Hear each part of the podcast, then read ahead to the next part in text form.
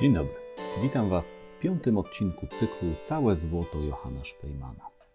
Nazywam się Paweł Paniec i jestem Waszym przewodnikiem w trakcie odkrywania niezwykłego skarbu, jaki zostawił nam wymieniony w tytule tego cyklu XVII-wieczny burmistrz. Jak już wyjaśniałem w poprzednich nagraniach, skarb ten to niezwykłe arcydzieło architektury, które powstało w Gdańsku przy długim targu na parceli numer 41. I choć nazywany jest złotą kamienicą od uroku oraz od złota zdobiącego elewację, którym to złotem urok ten jeszcze podkreślono, to zgodnie z powiedzeniem, że nie wszystko złoto, co się świeci, prawdziwa wartość tego skarbu tkwi w przesłaniu ukrytym za bogatymi zdobieniami. I to przesłanie odczytywać będę dla Was kawałek po kawałku w kolejnych odcinkach serii Całe złoto Johana Szpejmana. Wszystkie nagrania znajdziecie na stronie internetowej dostępnej pod adresem www.patrzeimyśle.blog ukośnik złoto. Oczywiście pisane bez polskich znaków. Tam też umieściłem dodatkowe materiały, które pozwolą Wam pełniej odebrać moje opowieści. Zajrzyjcie, to od razu będziecie wiedzieć o co chodzi. Ten odcinek jest drugą częścią opowieści o twórcy naszego skarbu, czyli o Johanie Szpejmanie. Jego biografia to materiał tak bogaty, że nawet jej skrótowe omówienie lepiej było podzielić na dwie części. A zatem zapraszam do wysłuchania kontynuacji wątków przedstawionych poprzednio. Johanna Szpejmana należy cenić nie tylko za to, że był, mówiąc dzisiejszym językiem, sprawnym biznesmenem, skutecznym politykiem i utalentowanym dyplomatą. Gdybyśmy spojrzeli na niego w kategoriach, w których opisywałem e, we wcześniejszych odcinkach złotą kamienicę, w kategoriach skarbu, to jest to zaledwie materialna część tego, co jest prawdziwym bogactwem. A oprócz tego przecież jeszcze jest warstwa bardziej trwała, warstwa, która funduje ludzkie czyny i decyduje o tym, jak je oceniamy. Bo przecież można być sprawnym biznesmenem, skutecznym politykiem i utalentowanym dyplomatą, a z perspektywy czasu dorobić się oceny kutwy, populisty i sprzedawczyka. Może decydować o tym ocena, opinia historyków. Historię przecież piszą zwycięzcy, ale ci kierują się raczej kryteriami narodowymi, a te są późniejsze niż czasy, o których mówimy. Poza tym kryteria narodowe nie bardzo przystają do historii Gdańska, bo ten toczył swoje dzieje niejako obok tego porządku. Do oceny czynów można stosować normy odnoszące się do szerszego porządku spraw i nawet wrogów można mierzyć wagą ich czynów, a nie kolorami sztandarów. Właśnie taka perspektywa zdawała się być bliska Johanowi Szpejmanowi i takich kryteriów użyjmy, by zobaczyć, jaki skarb kryje się za jego dziełami. Weźmy pod uwagę wykształcenie naszego bohatera oraz formację intelektualną i duchową, jaka za nim stała. Mówię tu nie tyle o jego kalwińskiej proweniencji, choć ta nie była bez znaczenia, ale mam na myśli bardziej przywiązanie do tradycji starożytnej, która w dobie renesansu była hołubiona, a konkretnie do tradycji stoicyzmu. Chrześcijaństwo ma zresztą bardzo wiele elementów wspólnych ze stoicyzmem. Niewątpliwie myśliciele pierwszych wieków po Chrystusie czerpali z pogańskich tradycji intelektualnych, więc sięganie po pisma rzymskie nie rodziło problemu w postaci posądzenia o herezję. A nie był to zarzut błahy, bo nie tylko katolicka inkwizycja krwawo zwalczała przeciwników swojej wersji chrześcijaństwa, ale również w łonie protestantyzmu toczyły się srogie boje – a gdy do sporów doktrynalnych dołączali się władcy i kupcy, to wojna idei przenosiła się na całkiem materialne podłoże. Stoicyzm jednak był przyjazną przystanią dla nich wszystkich. Zresztą zachował taki potencjał do dziś, o czym świadczy jego stale utrzymująca się popularność. W potocznym przekonaniu stoicyzm kojarzy się nam ze stoickim spokojem, czyli z postawą, w której można się doskonale zdystansować od zmiennych kolei losu i na bok odsunąć sprawy tego świata.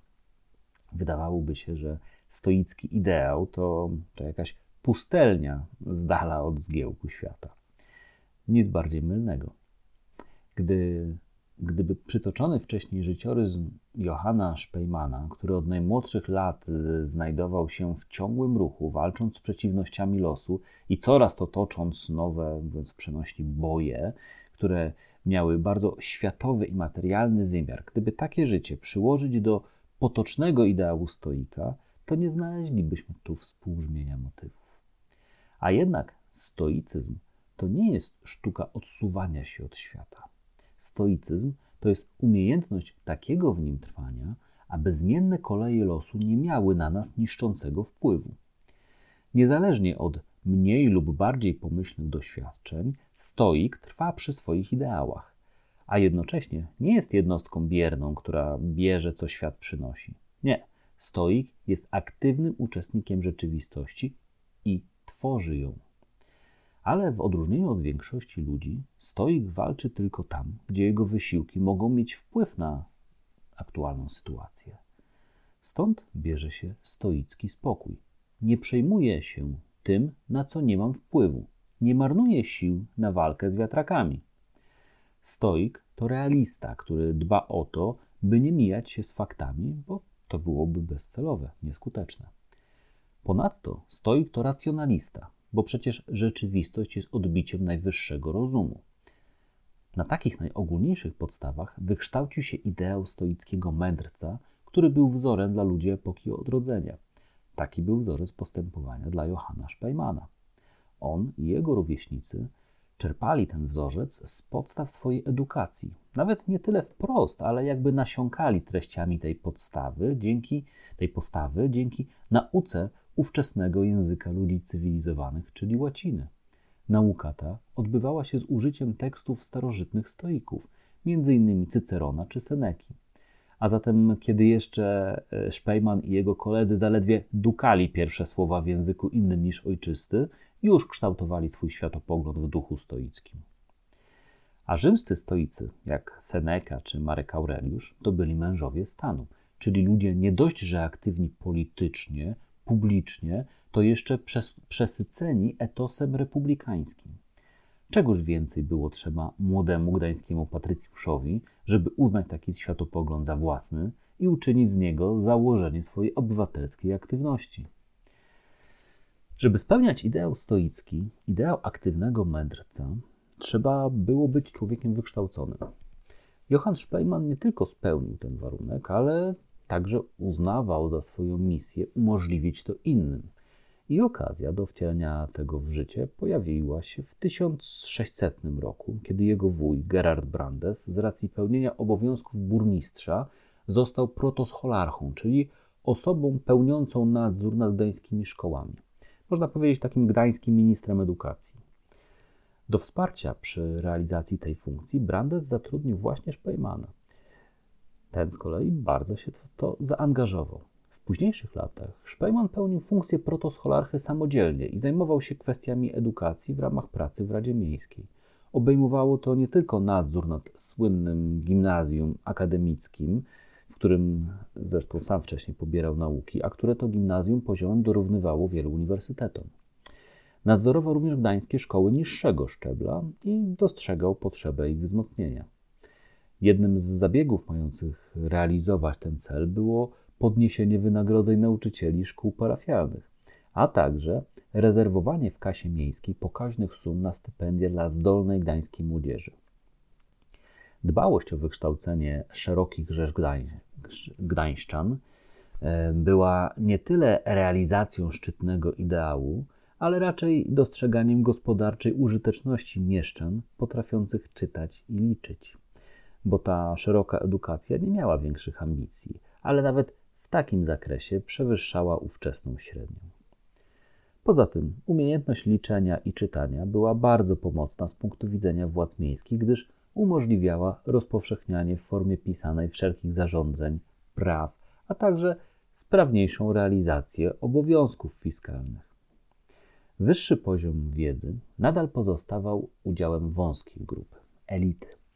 I tam też odbywało się dalsze przekazywanie szczytnych, renesansowych idei. Do tej grupy adresowane były przejawy działalności, które związane były z rozwojem tutejszej estetyki. bo wpływ Johanna Szpejmana na wygląd miasta nie ograniczył się tylko do wybudowania złotej kamienicy. Miał e, on bardzo duży udział w doborze formy i realizacji wielu miejskich budowli tego czasu oraz w wyborze wykonawców i tematyki, a tym samym zawartości ideowej wielu dzieł znajdujących się w budynkach publicznych głównego miasta. W tym zakresie działał wspólnie z Bartłomiejem Szachmanem, przyjacielem z czasów wspólnej nauki w Akademii Krakowskiej, burmistrzem i kupcem, który wsławił się za młodu wyprawą, w trakcie której dotarł aż do Imperium Osmańskiego. Obaj panowie, o ogromnych wpływach w Gdańsku oraz o szerokich horyzontach i ambicjach intelektualnych, stali się inicjatorami takich e, zdarzeń jak przebudowa i nowa dekoracja Wielkiej Sali Rady w ratuszu głównego miasta. Istotne są tu szczególnie obrazy, które tam wisiały. Niektóre z nich przetrwały do dziś, a ich przesłanie to wykład ideałów, jakimi powinni kierować się rządzący Gdańskiem. Szczególnie warto wspomnieć apoteozę Gdańska, zwaną również apoteozą łączności Gdańska z Polską lub apoteozą handlu gdańskiego.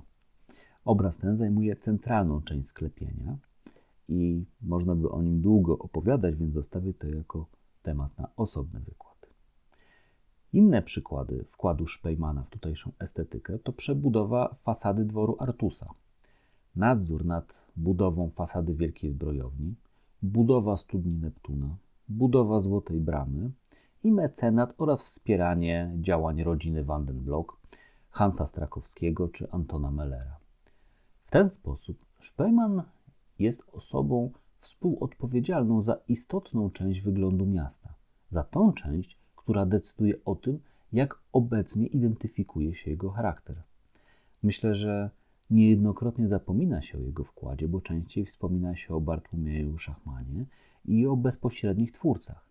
Ale analiza ówczesnych realiów wskazuje, że należy również podkreślać rolę Johanna Szpejmana w tych ważnych przedsięwzięciach. Jak już wspomniałem wcześniej, gdański patrycjat miał potrzebę zaznaczenia swojej odrębności i wyjątkowości względem niższych warstw tutejszego mieszczaństwa. Chciał dorównać szlachcie i magnaterii, która stanowiła wtedy klasę rządzącą w Królestwie Polskim, będącym naturalnym zapleczem i punktem odniesienia dla Gdańska. Bez względu na to, jak bardzo Gdańsk chciałby swoją odrębność postulować, to jednak zapatrzony był w Królestwo Polskie. W kwestii kreowania własnej tożsamości ideał stoickiego mędrca również okazywał się bardzo przydatny, bo mędrzec to ktoś, kto w swojej wewnętrznej twierdzy, umożliwiającej mu znosić zmienne koleje losu z zachowaniem duchowej równowagi, jest bardzo odległy od wszelkiej pospolitości. Większość ludzi żyje targana porywami zdarzeń, namiętności, powszechnych gustów i opinii, a stoik wpatrzony w wieczny, racjonalny porządek wszechświata, jest od tego wolny. Jego stan nie bierze się z urodzenia czy innych równie przygodnych czynników, ale jest efektem duchowej pracy. Stoicki mędrzec jest arystokratą ducha, a jeśli tak, to nie ma powodów, by czuć się w jakikolwiek sposób poniżonym względem możnych tego świata. Nic nie stoi na przeszkodzie, by podkreślać to zewnętrznymi atrybutami prestiżu. To może z powodzeniem iść w parze z bogactwem wewnętrznym. A że Johann Speyman czuł się osobą wyjątkową, nieustępującą nikomu, można uznać za pewne. Ilustruje to pewna anegdota, która ponoć miała miejsce w trakcie królewskiej wizyty w Gdańsku w 1623 roku. Relacjonuje ją w swoich wspomnieniach jeden z dworzan Zygmunta III. Kiedy król był gościem Szpejmana w jego podgdańskim domu, gdzie zażywał kąpieli w stylizowanej na włoską łazience i ucztował w pięknym ogrodzie, król poczuł nagle się znużony, szczególnie, że ten król był ponoć człowiekiem umiarkowanym w zachowaniu i używkach. Zupełnie inaczej niż gdańscy patrycjusze, którzy z lubością zaglądali do kielicha i nie poprzestając na winach, gustowali również w mocniejszych trunkach. Zygmunt III subtelnie zasugerował, że dzień ma się ku końcowi i czas mu wracać do jego apartamentu w Gdańsku. Na co Szpejman rozluźniony pomyślnie przebiegającą wizytą, nie zważając na królewskie życzenie, rzucił swobodnie, że wieczór jest jeszcze młody i nie warto przerywać zabawy. Na co król z dowcipem odparł, że przecież niedługo zamkną miejskie bramy. Szpejman, nieskory nadal do przerywania zabawy, dobitnie stwierdził, że dla niego, jako burmistrza, bramy o każdej porze zostaną otwarte, więc zupełnie bezpodstawny jest królewski frasunek. Relacjonujący to świadek podsumowuje z oburzeniem. To tak, jakby Szpejman nie wiedział, że król jest panem każdego burmistrza i każda brama przed jego majestatem się otworzy bez pomocy choćby najbardziej dostojnego mieszczanina.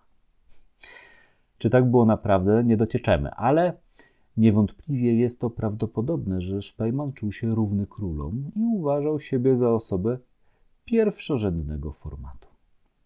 Oddaje to na przykład jego portret na Exlibrisie autorstwa Jana Kijana, na którym pierś burmistrza przepasana jest wstęgą wzorem wysokich rangą dowódców wojskowych.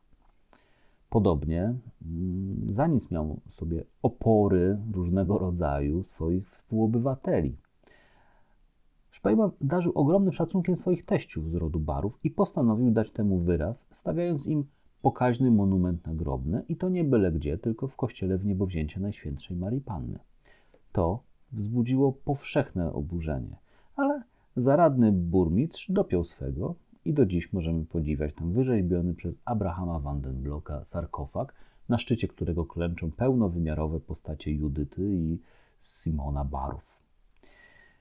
Nie obawiał się również zatargu z lokalnymi rzemieślnikami, jeżeli akurat do realizacji jego śmiałych zamierzeń budowlanych potrzebował np. rzeźbiarza, który nie był członkiem gdańskiego cechu.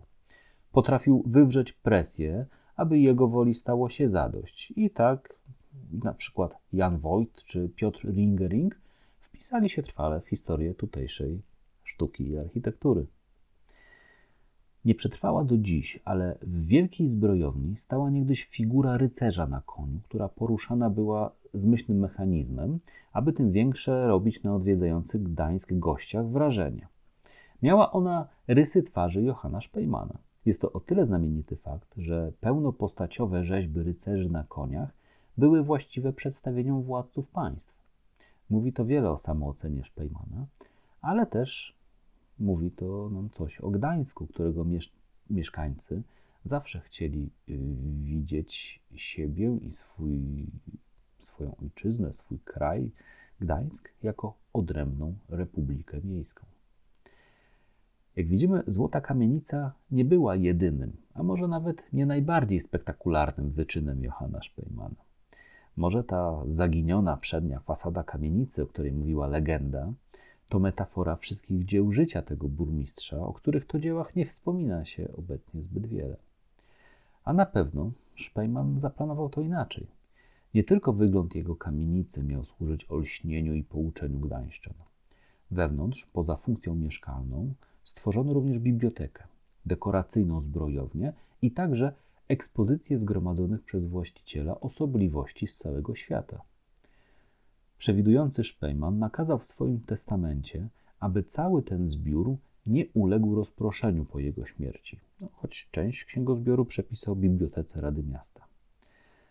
Nakazał potomnym nie dzielić tej części majątku i zarezerwował osobną kwotę na stypendium dla zdolnego młodziana, który zostanie kustoszem takiego, jakbyśmy dziś powiedzieli, muzeum.